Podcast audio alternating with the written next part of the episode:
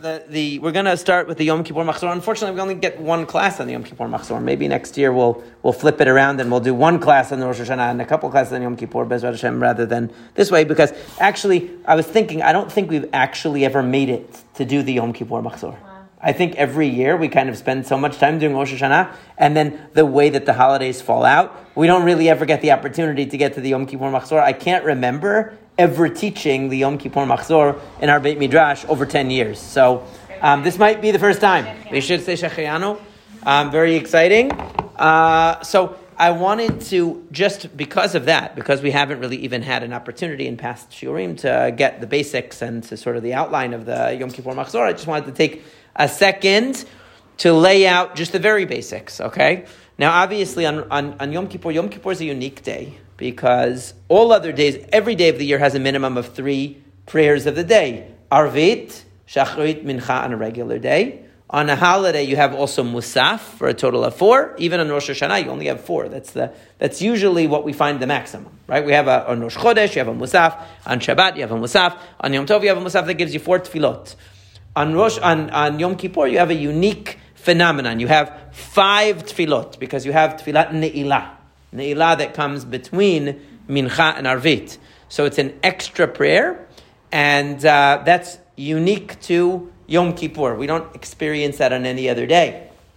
Now, the format of the Yom Kippur tefillah, except for Ne'ilah, Ne'ilah is a little bit different, but for the most part, for the most part, the format of the Yom Kippur tefillah is similar to a holiday tefillah, except that obviously it has a Yom Kippur theme. Meaning it's not like Rosh Hashanah where you have extra number of brachot or anything like that. It basically follows the format of the first three brachot of the Amidah that we're familiar with, and the last three brachot of the Amidah that we're familiar with, and then a middle bracha that talks about Yom Kippur and asks Hashem for forgiveness and so on on Yom Kippur. And of course, in the Musaf, it talks about some, it makes reference to the sacrifices in the Bet HaMikdash that were uh, special for Yom Kippur, just like on Shabbat we do that, just like on Yom Tov we do that, and so on.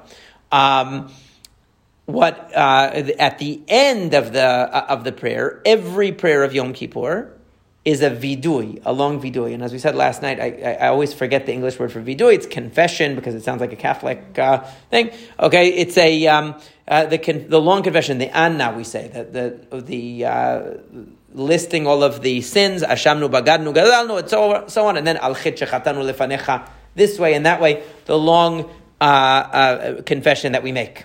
Okay? So these confessions in our tefillah happen at the end. Right? So you have, let's say, for instance, Arvit. I'm skipping Minchav Erev, uh, Erev Yom Kippur. Start with Arvit. So you'll have, let's say, the Amidah in the nighttime. The, you'll have the Shemona Esrei, you'll have, meaning the Amidah, with, with the Yom Kippur blessing in the middle, instead of, let's say, a Shabbat blessing in the middle, or instead of a Yom Tov blessing in the middle. It's the same structure. And then after Yihul Ratonim Refi, you have the, the vidui. You have the confession that you say Anna, which we're familiar with from the Slichot, we're familiar with from, uh, you know, it's, it's really a part even of um, daily prayer, Tachanunim. We say the the confession, and then there's al chetanu lefanecha beones, al lefanecha with this that we ask Hashem to give us forgiveness for all the different kinds of sins that we've done under all the different circumstances, and it follows the aleph bet also, just like Ashamnu bagadnu gazalnu. If you never notice, follows aleph bet gimel. This also does al chetanu lefanecha beones. Ones starts with aleph. Okay, and so on. So there's a there's a uh, there's a list of aleph bet, and then there's a reverse list of taf through aleph that most of the time in our community we skip because it makes it too long. Um, and many communities they skip. It's an it's additional list of, uh, of sins.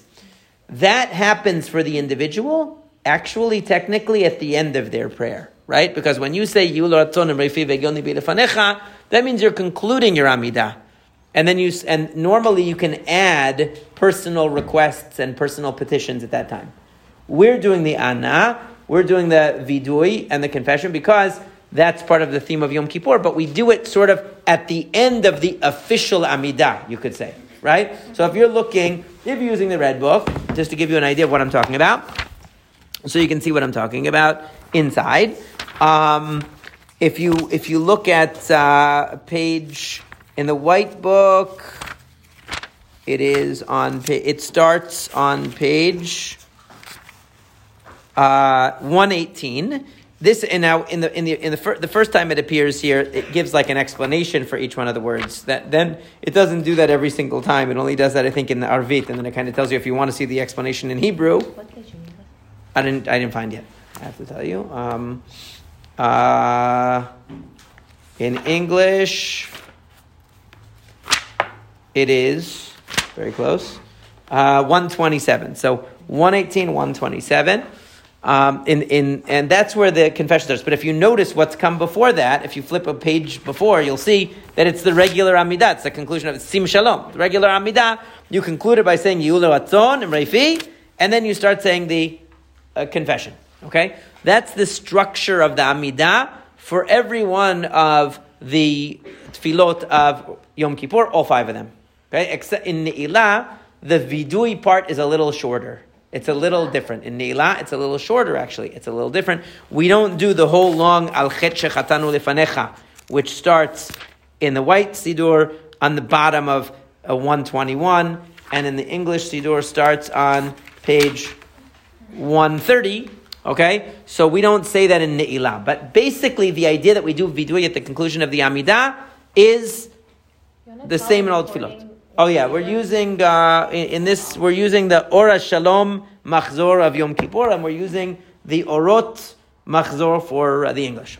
Okay, it's a very good Machzor, by the way, and I, I really um, I, I like this Machzor very much because it has a very nice commentary on the bottom and uh, it also gives a little bit of a historical background about the different parts of the prayer. It's, it's actually a very, very good machzor for even just for reference, even for somebody who doesn't need the English. If you're interested in knowing, oh, uh, what's going on at this part of the machzor, or who wrote this particular part of the machzor, sometimes if there's a special a prayer that we insert a lot of prayers in Yom Kippur, it gives you a little bit of a historical background. It's actually very, very helpful notes. Yes. Hi. Um, can we talk a little bit about the choreography? Like, for the vidui, like every time we say it, are we supposed to? Yeah, I mean, only for the people do it for for Ashamnu, Bagadnu, Gazalnu. People do it, and people generally also do it for each one of the Al Chatanu Lefanecha Beones, Al Chatanu Lefanecha You see people do that also. One time for each thing, people usually do it. Meaning for each one, each line, Al Lefanecha, uh, they they do it one time. But every time you recite, it's not just for the Amidah, it's for Like every no, every time they do it. Yeah, every time it's done. Um, it's not like a halacha to do that. Like if you look in the in the, in the halacha, doesn't say anywhere in in Shulchan Aruch or in in Rambam or anywhere that you have to do this, but it's just become a tradition that that's how we express that we're contrite and, and taking responsibility for what we've done wrong. If a person didn't do this, they, they, they still what they're still okay. Do? Do I do it out of habit, you know. I mean, I think everybody does it, so it feels like you need to do it. But I've heard mixed things. It's not really. It's not a halacha. That's, that's all I can say. There's no halachic source. It doesn't exist. It wasn't done in the Bet HaMikdash. Mm-hmm. It, it's not written anywhere in halacha that one needs to do that. It's a custom that peop, that developed. I assume it's you know it's pretty much accepted everywhere. We see it everywhere. So it's a custom that even great you know great rabbis and great chachamim do. So apparently it's you know it has a has a source but uh, meaning it's an established custom, so I wouldn't not do it, but it doesn't have, it's not a halachic requirement. So if a person didn't do that, we wouldn't say, oh, you have to go back and say the Hashamnu because you didn't do this on your chest. Right? The main point is, I think the most important thing is to understand what you're saying. Um, and if you don't, if you feel that you're not going to understand it, uh, to, to review it beforehand so you have an idea of what you're saying and we're able, able to think about it. Because the concept is that as we're saying this vidui, we should be thinking about how it applies to us and even if it's something that you personally feel that you didn't do, think about how it applies to your circle of influence, your community, your family, how you could possibly be in uh, one way or another, since we're all responsible for one another ultimately. So we're all responsible even for uh, even for the uh, mistakes of others that we had the opportunity to help prevent, be instrumental in preventing. You know, even if it's through helping somebody, correcting somebody, assisting somebody in whatever way, setting a better example. Um, if you talk during uh, if you talk during the tefillah, let's say, so then you're kind of like encouraging other people also to do that. You know, so it's it's that's another level of responsibility. If you tolerate people talking during the tefillah and you don't, you know, try to encourage them to be quiet, or if you hear people saying lashon hara and you just say, you just sit there and smile, that's also a type of being complicit. You know, if you see people doing things that they shouldn't and you don't do something, if you can, to try to make it better. So that's also an aspect of the responsibility we have for one another. But I don't want to dwell on that too much because I want to get to the Siddur. So we have, we understand that there are five tefillot. Every tefillah has the same basic structure. It's an amidah followed by a vidui for the individual. Now, what makes Yom Kippur, man nishtana, hayom hazeh mikol hayamim, how is it different?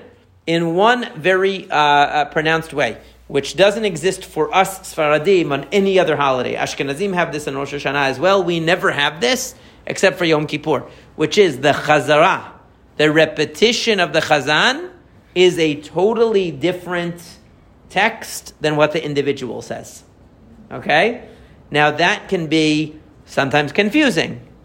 But what we're not, I shouldn't say totally different. Maybe that's oversaying, overstating the case. Is different in significant ways from what the individual says. Now, the main difference is, aside from the introductions to the repetition of the Amidah, okay, there are two major things I would say, I would identify that differ that differentiate, and this is really only during the daytime because there's only a repetition of the Amidah during the daytime. At Arvit, you don't have that. But the four tefillot of the day, Shacharit, Musaf, Mincha, Ne'ilah, the Chazan repeats the Amidah after the after everyone says it individually, and the Chazan's repetition looks different than what we just said. Okay, for all of them, for all the daytime ones. Now, how does it doesn't look totally different? Meaning, everything the individual said, the Chazan also says, but the Chazan says more. Okay. Now, there are two ways in which this, the, the prayer of the Chazan is different. One is what's called the Rishuyot. Rishuyot is before we say Kedusha, there are these poems that are read as introductions to the Kedusha.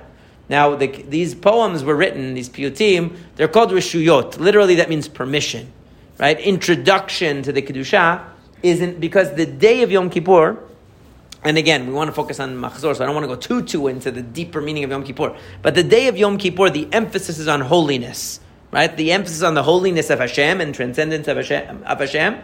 And the emphasis is on, is on us striving for Kedusha ourselves. That's why we're getting away from all the material things. And we're trying to place the focus on striving for holiness in our own lives, right? And leaving behind the things that hold us back uh, to the physical, to the petty, to the small, okay, to the fleeting things and temporal things that usually distract us. We're trying to let go of that and, and, and, and strive for something higher. So the emphasis being on Kedusha so much, and this is something not just in the Tefillah, but really if you look at how the Torah presents Yom Kippur, and we talked about it a little bit last night in the in the Yishai Ribo discussion, that the way that the that the uh, the Torah presents Yom Kippur is also about the Kohen Gadol going into the Kodesh HaKodeshim, you know, the idea of uh, or saying the name of Hashem that we never say on any other time, that is the most direct way of referring to Hashem that can ever be used. Okay, that's all accentuating, emphasizing the idea of transcendence and kedusha. So these rishuyot, these introductions, technically they're not supposed to be said by the chazan. There's always somebody called the somech. Somech literally means the person who gives support. Right? Like we say, Somech Hashem. Hashem supports all those who fall. The, the chazan didn't fall, hopefully, but the um, hopefully, but uh, but the, the the somech means the supporter. He's the supporting. He's a supporting actor. Okay, because you're not supposed to actually say anything interrupting this repetition of the amidah. When the chazan is rep- repeating the amidah, he's saying amidah. He's not supposed to say anything else. You can't just start breaking out in some other song, right? So anything that's not really considered part of the repetition, he's not supposed to say. We did this on Rosh Hashanah also with the piyutim before the shofar. You have piyutim, but there you're not in the middle of a repetition, so technically anybody can anybody can sing. In the in the rishuyot, so I'll tell you where where you could see them. Now here, this is they, they start on in the English in the Hebrew on page 470, and in the English, I'm just giving you the shacharit one. We don't have to look at every single one of them. Uh, in in the shacharit of uh, in the in the English. It is on page. Um, I'm in the middle of it here. Where does it start? It starts on page 464. Okay? Nakdishach melech is how he signifies that he's, that he's doing it. Oh, I actually gave you the wrong page. It's not 470. It's a little bit further than that. it's 474, okay, in the Hebrew. And 464, oh, we're about 10 pages almost every time, about 10, 9 or 10 pages apart each time, okay? 474 in the Hebrew, 464 in the English one, where it says Uvchen. And it says the following piyutim are said by the Chazan's assistant, the Somech, not the Chazan. Piyutim means poems, basically. They're, it's used only for religious poems, but uh, a paitan is somebody who composes them or sings them. Now, Uvchen Nakdishach Melech, we are going to sanctify you, the king. And then we have this Aravot Kadosh. These are poems that generally the theme of them is the Malachim and how they sanctify Hashem's name and how we, the Jewish people, are following the example of the Malachim and in, in sanctifying Hashem's name. And they go on very long. And a lot of it is very complex poetry. A lot of times it rhymes. A lot of times it's tongue twisters in there. And there are a few of them before each Kedusha. Okay? Now, we, I wish we had the time to go through them because I'm one of those people that I actually like them. A lot of people don't like them. A lot of people are like, oh, we should take this out. There's even been discussion here in our community among the rabbis, oh, we should skip it, or we're running if we're running late, we should skip them, or maybe we should just skip them every time because nobody because they just it just extends the prayer. I actually love them, um, but uh, and so uh, most of them are written by Rabbi Yehuda Levi, actually, who is like one of the greatest poets of our entire history. Um, and they're very deep and they're really beautiful. I personally really, really like them. Um, I know that I'm probably in a minority on that. I mean, at least I know from discussing with people here, a lot of the, a lot of people feel that you know we don't really understand that We say it fast, and people don't understand it, and it just seems like it takes up more time. But to me, I, I, really appreciate it, first of all. And second of all, I think it adds to the majesty of the day. It adds to the feeling that you can't just go and say Kedusha on this day. Say, like, because what is Kedusha? Kedusha is declaring the sanctity and the transcendence, the holiness and transcendence of Hashem. And you say Kedusha every day. How can you just say a regular Kedusha on Yom Kippur where it's so much more of an emphasis on this idea? We have to build up to it. And we build up to it with these poems that are emphasizing the malachim, that are emphasizing the transcendence and glory and greatness of Hashem, and emphasizing how we're imitating the malachim and saying kedusha, which is what we say every day. We always say, if you know the words that you say, nakdishach v'nar when we're saying kedusha, right? Kinoam siach kodesh, like the malachim. We're imitating the malachim. This is what the malachim say, kadosh, kadosh, kadosh, and we're saying it. So that idea is like expanded into a five-page long um, uh, you know, poem by Rabbi Yehuda Levi, which again, um, I really like them, but I found that even some very big rabbis are like, you know, we really should, we really should skip them or minimize them, or I, I, I love them. Huh? Are they done the tune? There is a tune. There is a tune, um, and a chazan would know, and and uh, so like usually you want to have a somech that actually knows the tune. And so I've, I've, always, I've always been like either the Somech or the Chazan on Yom Kippur for every tefillah for the past 20 something, 25 years. Huh? So when I get there, if the Chazan, most years that I was at Shari Rachamim in the past, I ended up doing Shacharit. Huh? The, the main one, the main one. I used to, I used to be, I used to do Shacharit most years because it's very hard for the Chazan to do all those prayers, and especially the earlier the prayer, the harder it is, like because your voice is not warmed up yet, and it's difficult, and you can't have tea or coffee or anything like that, so it's, really tough. It's, it is hard. So usually I would do that, but once in a while uh, I would just be the somech for, for all the tefillot, or maybe I would just do mincha um, and, and in the morning I wouldn't do any tefillot. But from that, from all the experience of all the different positions that I've had to occupy, so I end up learning all the different, uh, all different tunes. So that's the advantage of it. In any case, it, it does have a kind of a tune. It's more like a chant, but it does have a kind of a tune. And you want to have somebody who knows that tune because it actually, um, if you have someone who doesn't know the tune, then it kind of like also throws off the chazan because like it, it, it's a it's a sort of a partnership between the two. Um, in, in, any case, the point is these are the introductions, and you can understand why we have this build up and this at every kedusha, including Ne'ilah, you have this. Okay, they're shorter at Ne'ilah, actually. Everything is kind of shorter at Ne'ilah because you know you're getting to the end and you have to kind of move a little bit faster because you're getting to the end of the day. But you have this idea of the build up and the piyutim um, in the Kedusha. So that's one way in which the repetition is very markedly different from the individual's Amidah, because obviously you're not going to say that. The other major way that the, that the repetition of the Amidah is different from the individual's Amidah is that, as I mentioned before, individuals do the vidui, Ashamnu Bagadnu, at the end of their Amidah. Okay, they do it when they're finished with Amidah. They say Yulo Atzon. So they basically said a Yom Tov, quote unquote, Amidah. And by the way, Yom Kippur is considered a Yom Tov, right? Because it's a happy day. It's not a sad day. It's a day we're reconciling and reconnecting and renewing our relationship with Hashem. So it's not a, it's not a sad day. It's a happy day. I remember I was so confused as a kid. I'm like, are we supposed to sit on the floor? I thought it was like Tisha B'Av, you know? No, it's, it's a happy day, Yom Kippur. So Yom Kippur is a happy day. It's a Yom Tov. So you basically say a Yom Tov Amidah, but with the Yom Kippur motif, and then you say Yulu Ratzon at the end, and then you say the Vidui. The Chazan does, says the Vidui as part of the repetition. Now, normally, whatever we say after Yihul Ratzon, the Chazan never says. Like, what do we say? Elokai, Netzor Shonimira, Vizaf David Mirmab, etc., etc. The Chazan never says that stuff out loud. That's just a personal part at the end of the Amidah. Here, the Chazan makes it the center of the Amidah. So you could see in the Hebrew again. Um, I mean, the introduction to the vidui of the Chazan is even longer than anything that we say. Um, it starts on 485 in the Hebrew and goes all the way in the morning. It's very, very long because there's also the Vidui Gadol that many people say.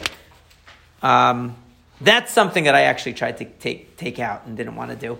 Um, that's because because I, I don't like the Vidui Gadol. I think it's too much.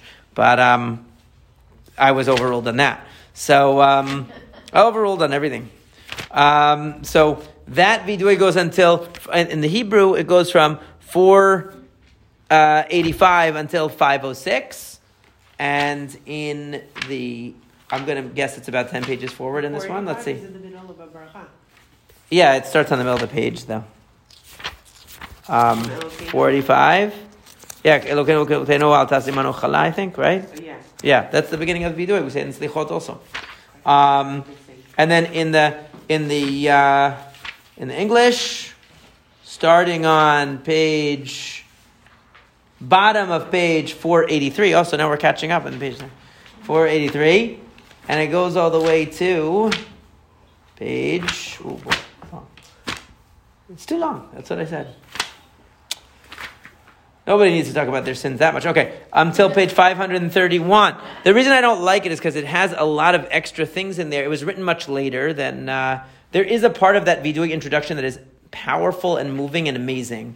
Um, I especially like the introduction to it by Rabbeinu Nisim, where he says he says a very powerful thing. He says in a, that, that Hashem, your bet din, is the opposite of the court of a human court, because in a human court, if a person admits that they owe money, then they have to give it. If they admit that they're guilty, then they're guilty.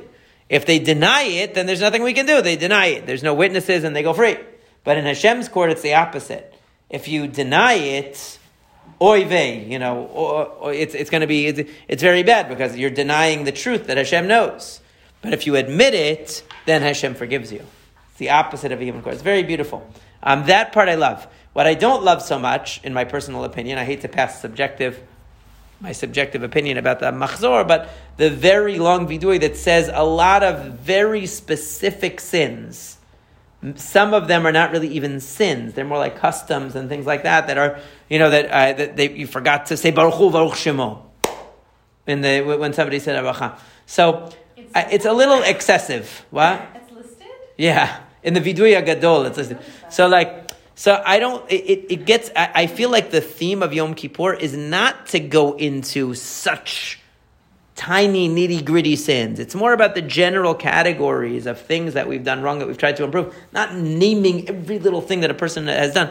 So it seems like a little bit too much, and then the Chazan ends up rushing through it because it's so long and it, it, it, sort of defeats the purpose. I, it's, it's not my favorite thing, and, and, and in other synagogues they don't say it. They don't say it everywhere. Um, or some people say it at night when it's a little bit shorter, the prayer is shorter. Uh, instead of during the day. In any case, it doesn't matter. The point is that this the vidui moves into the actual repetition. Now, why is that? Why is it that the vidui? We just have to understand.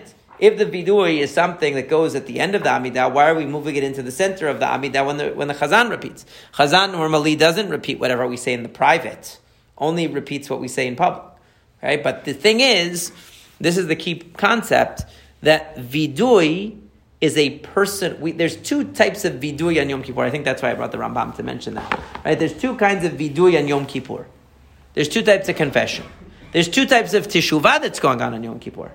One is the individual's teshuvah and the individual's repentance, individual's confession, and thinking about all the ways in which they have fallen short, which I think we talked about last night in the Yishai Ribo song. He really brings out that idea that that's like you, it's infinite. I mean, there's so many areas that we've we've fallen short that it's it can be overwhelming. But that's why it's Aleph through Tav. It means it's like everything, you know. Just like when we praise Hashem, we always start with Aleph and end with Tav, like in Ashrei Oshvevetecha. Start with Aleph, end with Tav, meaning we're, we're giving everything that we can. When it comes to the mistakes, we also realize there's so many. It's like uh, if you really think about it, that you can find. So that's the individual's uh, uh, vidui, but there's also communal vidui. There's also the vidui of the chazan, which is not for himself personally, because when he did his private amidah, he did it at the end. But it's actually part of the repetition because it's a communal vidui. He's doing it on behalf of everyone. We have to also have a vidui as a community. And where do we see that? We see that from the Kohen Gadol on Yom Kippur, because the Kohen Gadol on Yom Kippur, he does a vidui, he does a confession for the entire Jewish people. When he does his uh, service and he and he, he does the uh, service of the scape, what's called the scapegoat in English, the Seira Mishtaleach, where he does the, the, the various services in the in, on Yom Kippur, he does a vidui b'shem kol Yisrael for the entire Jewish people. And this is something that the Chazan stands in place of the Kohen Gadol, so to speak, doing that on Yom Kippur. So he doesn't, it's not that the Chazan is taking an individual thing and putting it in the middle of his Amidah. It's that Yom Kippur is as a day of communal repentance, okay, we as individuals can't change the Amidah. The Amidah is something which is communal. So whenever we have something personal, we don't inject it in the middle of the Amidah like our own bracha. Even on fast days, where do we mention Anenu? The individual mentions Anenu in Shema Kolenu as an additional supplication. They don't have a separate bracha. They don't change the structure of the Amidah for their personal fasting. But when the Chazan repeats, he has a separate bracha for the fast day. In other words, we change the structure of the Amidah when there is a communal or national element to it, because the, the because the Amidah, the official text of the Amidah, is is a shared one. It's not an individual one. So when you're doing your individual repentance, you got to tack that onto the end of the Amidah. But when we're talking about the communal repentance and the communal teshuvah, the communal kapara, so then it goes into the middle of the Amidah the Chazan, who is the communal representative. That's why it's important to choose, hopefully, a Chazan who is a good representative of the community. You don't just want to put some random guy up uh, who, who isn't a good representative. Uh, did you have a, a, question or something? I saw your hand went up and down. Yeah.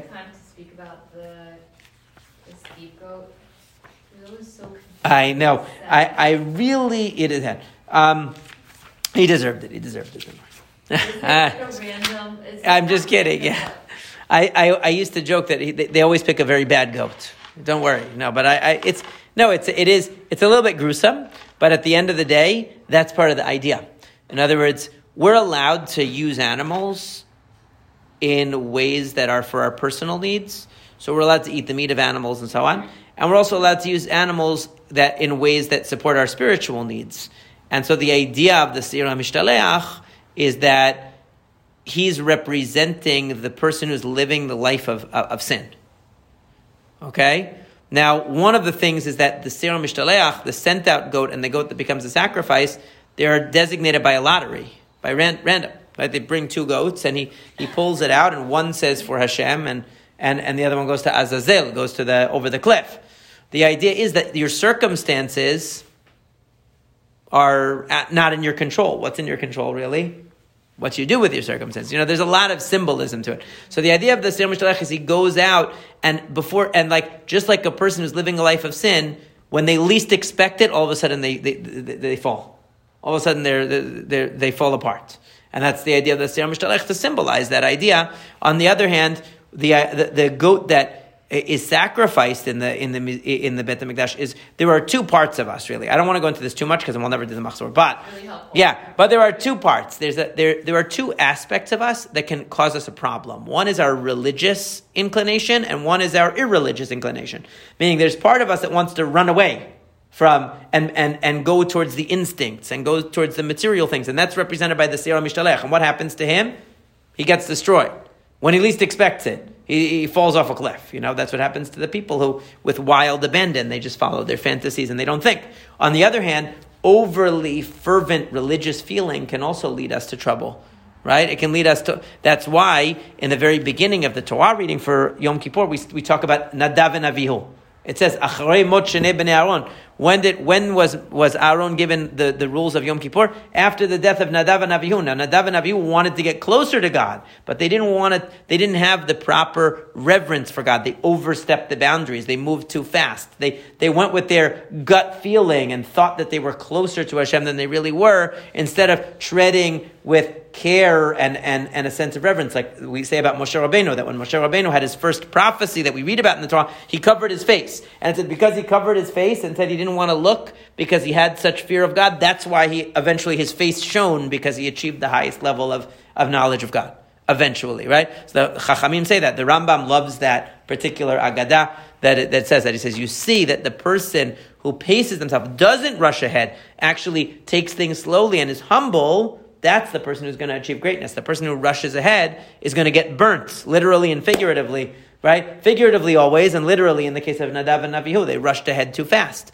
So that's what those two Seirim are actually representing. They're representing the two aspects of us that are problematic. One leads off a cliff, the other one becomes a korban. What does that mean? That means that the other one can be sublimated. That desire to come close to God can be harnessed, can be used for something good, as long as we properly approach it. We have a desire and excitement. People get too religious too fast sometimes. They get ahead of themselves, right? And that's also unhealthy. So the the idea is to it's just like a person who like thinks that they're Arnold Schwarzenegger or whoever the I don't know who's the big uh, you know uh, muscle man of today, but that was in my day. You know, I go back to you know there, there are plenty from my day that I remember, but I don't know who it is today. But whoever the big bodybuilder is of today, John Cena, maybe I don't know. Is he still around? I don't know who it is. You're but ah, uh, yeah, the wrong crowd. I got to ask the guys. Got to ask the guys. But the uh, whoever the muscle guy is, you know, they think they're that, so they try to lift, you know, way more than they're capable of lifting in the gym, and they get hurt, and they they end up in the hospital for a year, with, you know, because they did that. So the same thing can happen spiritually. You go too far too fast and you uh, you cause yourself you cause yourself damage. So the idea you can that fervor, that excitement about religion and coming closer to Hashem is a good desire. You just have to approach it properly. That's why that goat that symbolizes that it's for Hashem, we make it into a sacrifice for Hashem. Meaning, if you use that energy properly, slowly coming closer to God, then it will work. Right? The other desire that's going to lead you off the cliff is is is that's where it's going to lead you. It's not good. It's leading you away right? Now, Yom Kippur is about finding the balance between these different elements in our personality. Of course, the emphasis on Yom Kippur is on the holiness aspect. But from the very focus on the holiness, we also become very aware of our limitations because it's so hard for us, Yom Kippur. We feel it in our bodies, the, the, how difficult it is even for one day to achieve that kind of a focus on God. Imagine Moshe Rabbeinu 40 days and 40 nights doing that okay, on Mahar Sinai. So we, we to, to, imagine what it means to have real holiness, even for one day, it's so difficult. So the, the experience of Yom Kippur, as much as it reminds us of what's really important, it also reminds us of how limited we are and how careful we have to be in our process of growth. And that's, that's what those Seirim are about. But I don't want to go too much. Now, yeah, but I, I hope that gave you something. But I, I, I, just want to mention, yeah, yeah. Sorry, that understanding was really, really nice. But it was, but it was wrong. No, not oh, okay. No. Oh, okay. I thought you were going to tell me. Is that the common understanding of it? Like most understand? Do you have a? Did you hear something different? No, no, I never heard. I'm just I don't know. Wondering don't if there's another understanding. Certain like ideas that develop in my, you know, that I've talked about over the years, I forget if they're just ideas that emerged from my own head or I got them in memory. Okay. Been so long, I don't remember, but I'm pretty sure that that idea is not like too far off the meaning that people give to it. Uh, That's right. No, I was reading this. Yeah. If you're arrogant, if you study too much Torah, you can be more arrogant. I am holy, you know, something like that. Yeah. This is one of the. You things. overestimate yourself. Overestimate. So yeah, that's for when sure. you say like uh, like Nadav and Abihu. Yeah. And the other one. Yeah. Say, but I, I, think it's pretty close to the meaning that you can see. I, I, I would be open to hearing a different uh, meaning if you saw, but I, I, I always thought that that was you know, that, that meaning resonated for me and, and made sense. And uh, how it developed over the years in my learning and teaching, I don't exactly know, but it's sort of how I've always presented and thought about it myself. But I'm definitely open to other interpretations if you see. So if you come across something else, share it because I'm always interested to expand my horizons. Um, so the, the Rambam talks about um, how Yom Kippur is a day. He said, ah, here it is. This is what I was looking for. Yom Kippurim muzman tshuva lakol. Yom Kippur is a day of tshuva for everybody.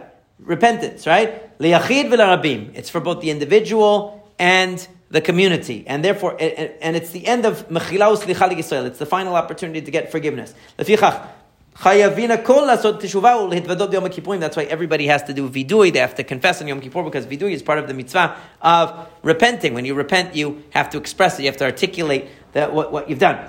And um, and then he said, and he says, where do you do the vidui? He says, hayachid, the individual, at the end of the prayer, like we just said, tzibur be'emtzat filato. That one he does in the middle of the tefillah. So that's what I was saying before, that the chazan does it in the middle because he's representing the entire community, uh, not just himself as an individual. So that's why it changes. So that's one of the big changes in the prayer of Yom Kippur from other times that you'll notice that there will be the reason why, if you've ever looked at a, uh, you know, our machzorim for Rosh Hashanah, they basically look like a machzor of any holiday. They're not especially big. If you look at an Ashkenazi Rosh Hashanah Yom, uh, Machzor, their, their Machzor is like twice as big. It's like closer to a Yom Kippur Machzor because their repetition of the Amidah, of the Chazan and Rosh Hashanah is also, has all kinds of additional things in it, um, which ours doesn't. We just repeat the Amidah more or less. But, the, uh, but on Yom Kippur, we actually do have a different Amidah because the Vidui comes into the Amidah. Now, what else is different about the Tefillot of Yom Kippur? This is really the last major difference from any other day of the year, which is that there are selichot after every prayer. There's selichot after Arvit, selichot after Shacharit, selichot after Musaf, selichot after Mincha, selichot, shorter version, after Neila. Like I mentioned, everything's a little bit shorter in Neila, right? Selichot after Neila. Now, so we've been saying selichot already for almost 40 days at that point. I counted, and really it's actually 30 days that you say slichot if you really look at the day, like the Shabbatot, and the, you know, and, and you count that Rosh Hashanah, we don't say it. So it comes out to a total of really 30 days, including Yom Kippur, but we, but we say it for a period of 40 days, meaning from the beginning of Elul to the 10th day of, uh, of Tishrei, comes out to be a total of 40 days. So over that period of time, we've been saying slichot, and essentially, if you've attended slichot a few times or, or every day or you know however often you've been able to during this time, so a lot of the slichot that you're going to hear on Yom Kippur is going to be similar because the basic structure of slichot is always the same. That's one of the beautiful things to me. I like this about the, our tefillah. Our tefillah is very predictable. Okay, there's always something new in every one of the slichot. It's usually the introductory song. There's an introductory piyut, an introductory poem before each one of the slichot. There's one for, for the nighttime, one for the one for the morning, shacharit, one for musaf, one for mincha, and and that introductory piyut is what gives it its special flavor. But essentially, it's all the same. There are some there there is a tradition to say in some prayers more El Melech Yoshev al Kisei Rachamim than in other prayers. So that's why sometimes it's divided up a little bit differently to make more of those, but essentially it's the same structure again and again and again. Okay? And that's the, uh, that's the beauty of it. Now, at the nighttime is different because the nighttime you don't have the repetition of the Amidah. So we do the communal vidui together. There's no repetition of Amidah. And there's a bunch of additional songs that we sing only on the night of Yom Kippur and no other time, in, as part of the Selichot. So that that makes the nighttime a little bit of a different format because some of the stuff that would be in the repetition of the Amidah during the day, when there's no repetition, we have to put it at the end of the at the end of the Amidah in the in the Selichot section, like the Vidui, sort of like the way that we do it during the week now, where we do the Vidui as part of the Selichot. We have to do that also during the um, uh, you know, we have to fit everything into the format of the uh, uh, uh of the uh, of the you know post post arvit selichot. But that's essentially the difference. I mean, mainly it is it, it, the idea is there's a prayer and then there's slichot each time. A prayer and then slichot, a prayer then slichot, a prayer then slichot, and that's the format that we do. The Ashkenazim have a different thing. They do slichot as part of their repetition of the Amidah during the day, rather than having slichot as after the repetition of the Amidah. So they have like a totally different type of a prayer. That's why you'll find that many Sfaradim, even if they'll pray with an Ashkenazi minyan the rest of the year, it's very hard for them on Rosh Hashanah and especially hard on Yom Kippur because it's really a totally different setup of prayer. The way that it's done is really totally different.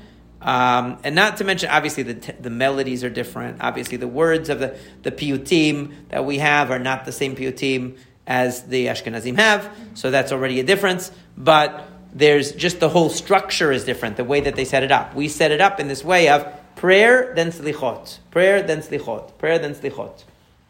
For each one of the prayers. Is there a significance to that difference? In general, the uh, in general the um, Sephardic rabbis didn't like to add anything to the repetition of the Amidah that wasn't part of its original structure. So they avoided any kind of additions.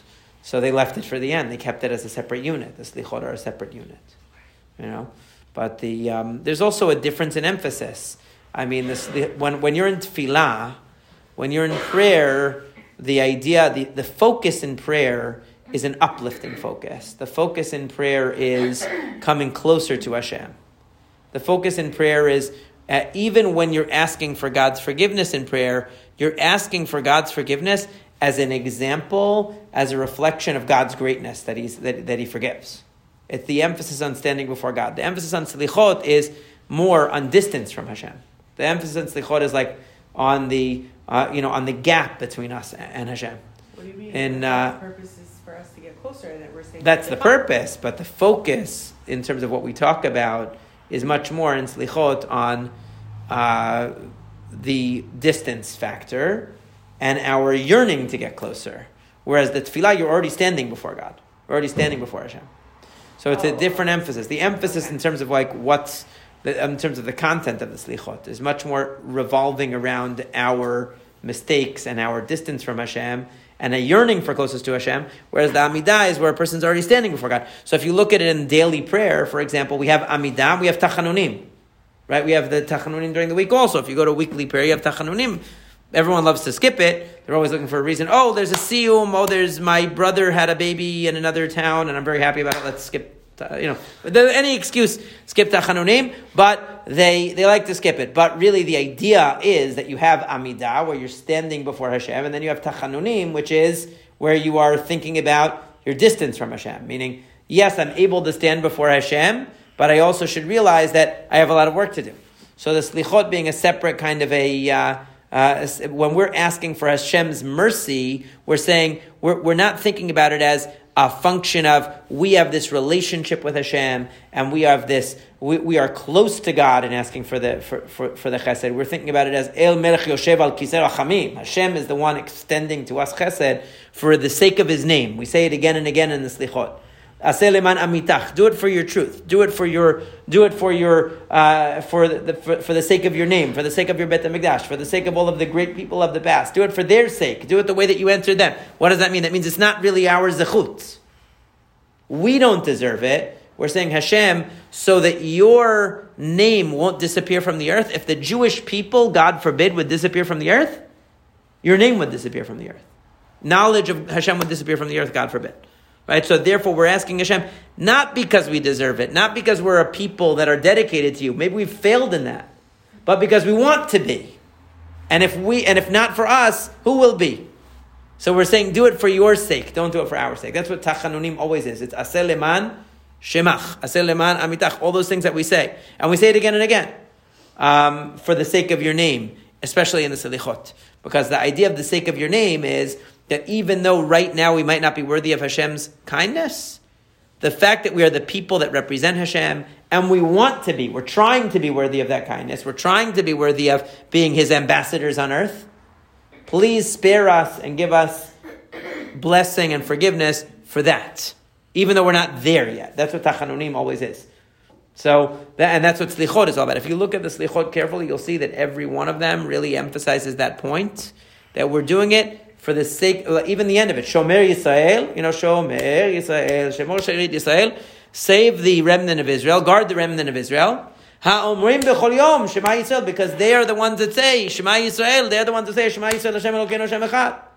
We are the ones who are declaring Hashem's unity to the world. Where do we get this idea from? From Moshe Rabbeinu, because Moshe Rabbeinu said, if you destroy the Jewish people over the sin of the golden calf, everyone is going to say, obviously this whole thing was a joke and God is not real. Just like people said when the Bet HaMikdash was destroyed, what did the non-Jews say? We defeated the God of the Jews. That's why it was a Chilul Hashem. It's a desecration of God's name. That's because that's what they said. They said that the reason why we're able to do this, and Moshe Rabbeinu again had the same argument when Hashem was going to destroy the Jews at Chet HaMeraglim, with the, with the sin of the spies. Think about what the nations will say. Oh, it must be that Hashem wasn't able to bring the Jews into Eretz Israel. He was too weak. So he killed all of them. Meaning it's going to be a chilul Hashem. It's going to be a desecration of Hashem's name if this happens. That is our last resort in talking to Hashem. But it's only if we really mean it. It's only if we really mean it.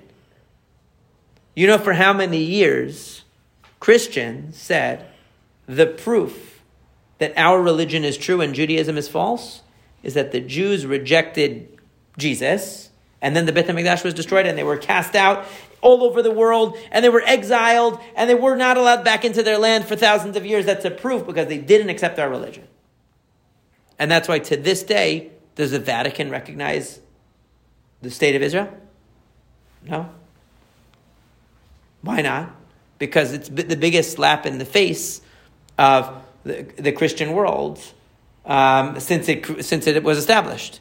Because they, for all these years, were saying that Jews deserve to be second class citizens and suffering and, and spread all over the world and being persecuted. They deserve it because they didn't accept the true religion. So when they actually came back to Israel and established their own state, they said, uh, whoops, what are we, we going to say now? Well, they didn't know what to say. So this is the, uh, the idea of the Chilul Hashem. God's name is desecrated when the Jewish people are downtrodden, when the Jewish people are defeated. It's a, it, because the implication is that Hashem somehow is being defeated. And the implication is that, and, and the result is that we as a people cannot sanctify Hashem's name as effectively because we're not in the position to do so. So we're saying to Hashem, yes, we have failed. Yes, we have uh, fallen short. But in, but in theory, we strive to be the people that sanctify your name. We strive to be the people. So leman shemecha, for the sake of that cause, for the sake of that hope, don't allow it to be extinguished. Even if right now, we haven't lived up to it. And that's really, if you read the Slichot carefully, next time you go to Slichot, you have a couple more days, go to Slichot, take a look and you'll see. That's one of the themes that the Slichot emphasize again and again and again. For the sake of your name, uh, you know, uh, uh, and, and for the sake of your, you know, for the sake of your religion, for the sake of your truth, and all of this is, uh, is or for the sake of, um, they, they gave their life to establish a, a movement that proclaims God's existence to the world. So for their sake, don't let their work be wasted that we're, you know, we're going to be, even if we don't deserve it. Now, of course, the idea has to be that we believe that what we're saying. You're not threatening God like, oh, uh, you, would better do it because otherwise you're going to be in a lot of trouble, Hashem. You know, you know. No, it, it means that we have to really, we have to really understand that's our purpose. That this is our purpose. And we have to really believe it and understand that why has Hashem kept us around for so long? It's for that reason. Not because we're so great all the time. Sometimes we are great, but not all the time. So that's what that's what the slichot are, are, are, emphasizing. But that's the structure. And just want to mention one last. Do you have a question before I go on to the next part? Because I wanted to mention one last part. Yes, go ahead. Um, is there one that's yamina? Yeah. What does that mean? So there's a whole bunch of them. Well, all of these things they follow the aleph bet. So it's selaman amitach, beritach, godlach, datach, adarach, biudach, zichach, all of those things. So Yeminach just means your power, meaning to, people will say, "Oh, God is God is weak. He obviously couldn't bring the Jewish people up, so uh, they they got destroyed." If you look at the Navi, especially towards the destruction, towards the end of the first Beit Hamikdash period, what did the Assyria said directly to Chizkiyahu Melech? You think that your God is any better than any of the other gods that I defeated? I defeated every. They were the first, like, sort of like big international, you know, real regional power, superpower, Assyria, empire, uh, this Assyrian empire. And they said, if you read the book of Melachim, you read the book of Yeshayahu, what does the king of Assyria say? All the nations and all of their gods I defeated. You think your God is any better than any of those gods? I'm going to defeat them. I'm going to defeat your God too. And Chizkiyahu, in particular, took these letters from the Assyrians and he went into the Beit HaMikdash and he laid them out on the floor. And he said, It's true that the Assyrian king defeated all of the gods of all the nations. But you know why? Because they're not gods. They're just pieces of wood. They're just pieces of metal. They're nothing. And they're going to think that you are like that. If they, if they beat us, they're going to think you are like that. And that you're nothing. So save us so they won't say that. And, but he meant it. He wasn't just saying it to bribe God. He's saying, this is the greatest tragedy for a person to think that there's an equivalence between the real God and some kind of a nonsense. And that's what happens today, unfortunately. Because many times people who are against religion, they don't differentiate. They say all religion is a nonsense. It's all the same nonsense.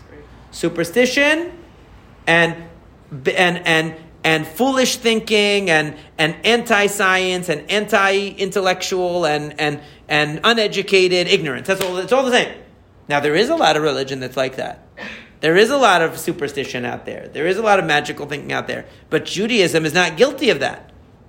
But we get lumped in the same group as all those people.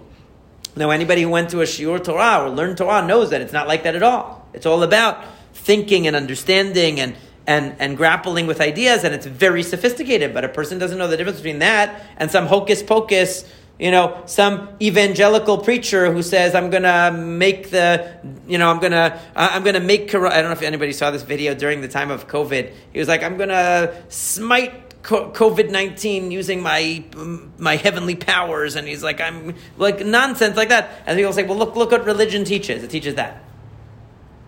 I don't even want to get into the Jewish superstitions and, and, and beliefs. I don't want to. I don't want to get into that right before Yom Kippur.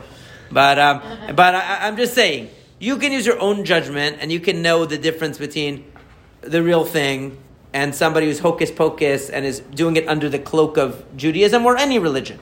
Okay. Now, in that's what Chizkiyahu was saying to God, saying, "Don't allow us to be equivalent to that. That would be a terrible tragedy."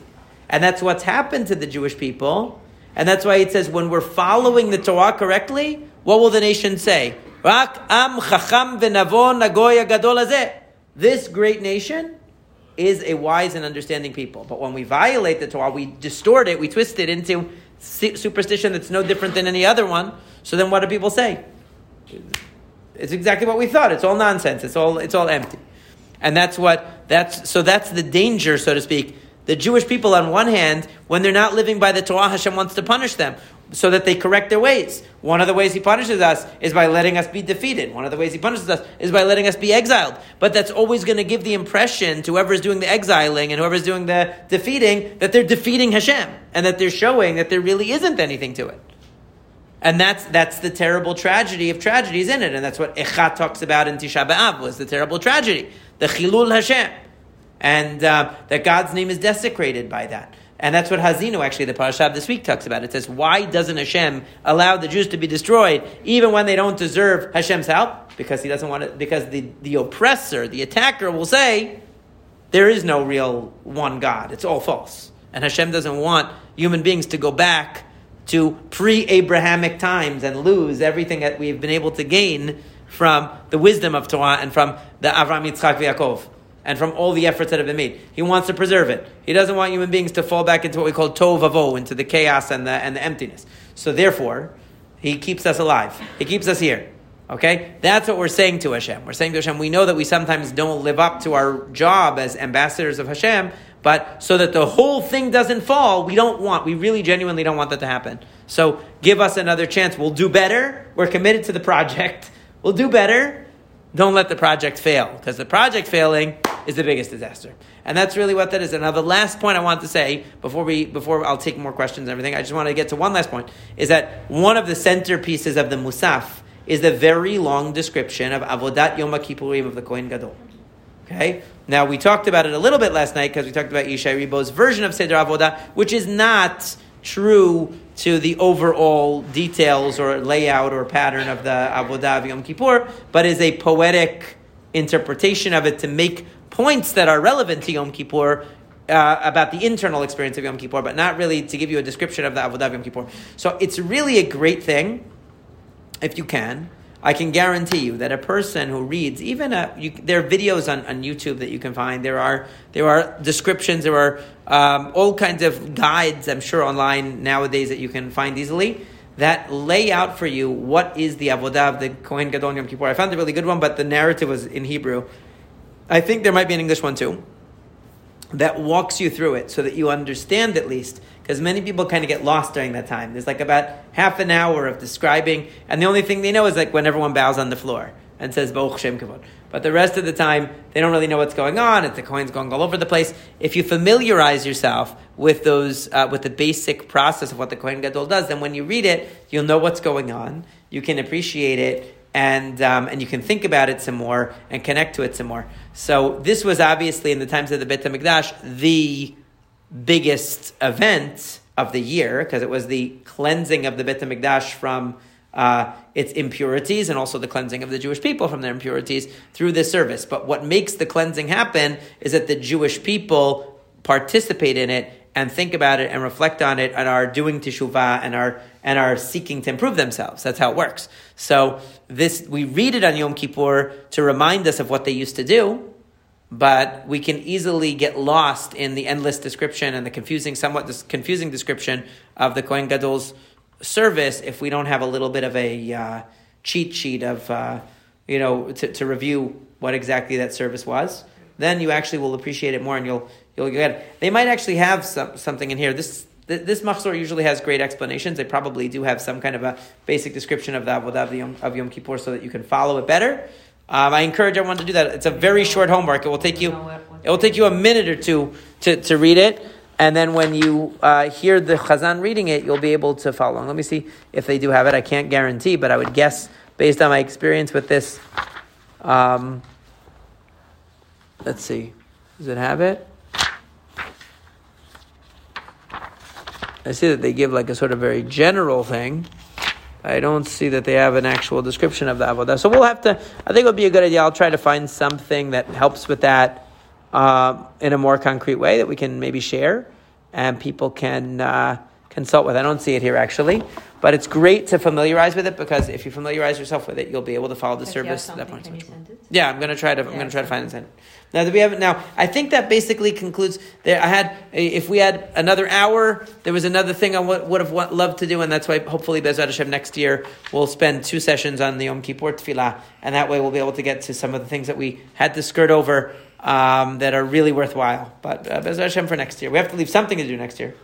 Thank you. Just uh, any any questions, comments, points that we missed? I Yes. a question. I apologize if you addressed this in your other classes before, but I have to say, whenever I, um, even myself, whenever I'm teaching it in the classroom, that we focus on the phrase Hamelech HaKadosh, Mhm. it's a little bit like fake to me.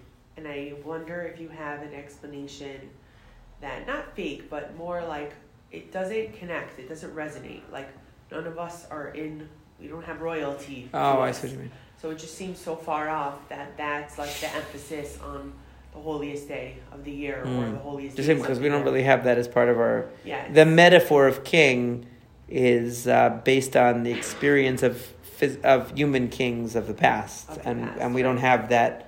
Is that it metaphor. because it's just from the past? That Well- that's why we focus on it? I I think um, the the metaphors that are used in any given generation that you're going to use are going to be metaphors that are based in the experience of people because um, the benefit of a metaphor is that it speaks to the experience of the person. You know you want to teach them something that's past their experience but you use an example from their experience. So the most powerful example is king. So even though we don't have royalty um, we also what, what we don't have is we don't have an idea of anyone with absolute power because we live in a democracy. Right? The idea of a king is someone whose will is the final say. Right? Now, there are still in the world leaders like that. Most of them are crazy. Right? I mean, I mean Right. Well, he's not around anymore, thankfully. But, um, but let's say like I don't know, Kim Jong Un or something like that. I don't know these dictators. They don't. He's the North Korean dictator who's he's totally crazy. Probably Putin also. Um, people who are basically their will is that you know that nothing will stop it. They have absolute control. The idea of melech is absolute control. So the so we don't have that experience because fortunately we live in a democracy where everyone who would like to have absolute control is you know there are checks and balances that prevent that from happening. But we can see examples from the world of cases where there are dictators that have absolute control. And the main point is that everything in in existence, even the things we think that we control, even the things that we think are controlled by other forces that might be beyond our control, everything is actually under the control of Hashem. Everything is actually ultimately directed by Hashem and His will. What? Except for that, obviously. Hashem gives you cho- free choice. But everything in the world beyond that, and even within our choice, right? So even with an absolute ruler, your choice is in your hands, but the consequences of your choice are not. They're in God's hands. Meaning, if you choose right or you choose wrong, you know what I'm saying? Okay. So, like, the consequences are still, you can't be like, I did wrong, but I decided that that's not going to affect me. Right? It, it doesn't work like that. I mean, it would be a lot easier in life if you could do that, but we can't. The free will. Huh? That's the free will. How to Yeah, free will, but still, even with free will, once you right way. exercise the free will, the consequences that you set in motion are really not in your control anymore. They're in God's control. So we turn to Hashem and say, "Look, you're we've made such and such mistake. We're trying to do better. We're asking Hashem to blunt the consequences of the bad choices that we've made also, because a lot of times we end up being punished." Uh, For our choices, because of the consequences that we set in motion, even after we've already repented for whatever the mistake was that we made. Let's say a person smokes for 35 years, you know, and then they finally decide to quit smoking, but they might already have done damage to their body, you know, or something like that. That's an example, but there are many examples. A person who never uh, studied Torah for their entire life, and now they're 80 years old, they to study Torah. It's not going to be so easy for them to catch up to the person who started studying when they were 10 years old Sure. right? So they ask God to help them to make up for the lost time, you know, as much as possible, to somewhat mitigate the, uh, the consequence. I got that. Thank so. Okay, thank you so much, everyone, for coming. I hope that this helps everyone to uh, follow the service, but also to get to drive derive some some meaning from it and to have something to reflect on. And Bezrat Hashem, of course, it will be in Yerushalayim Ir HaKodesh next year. But but other than that, we'll st- we'll bring these machzorim with us. You know, so we so we have them, and we'll hopefully be able to explore a little bit more. We'll get sort of a shorter introduction, and we'll be able to dive into like some of the beautiful poetry of Yom Kippur that I would have loved to dedicate another uh, session to if we had time. So that's that's what I would love to do next year. Thank you. Okay, thank you so.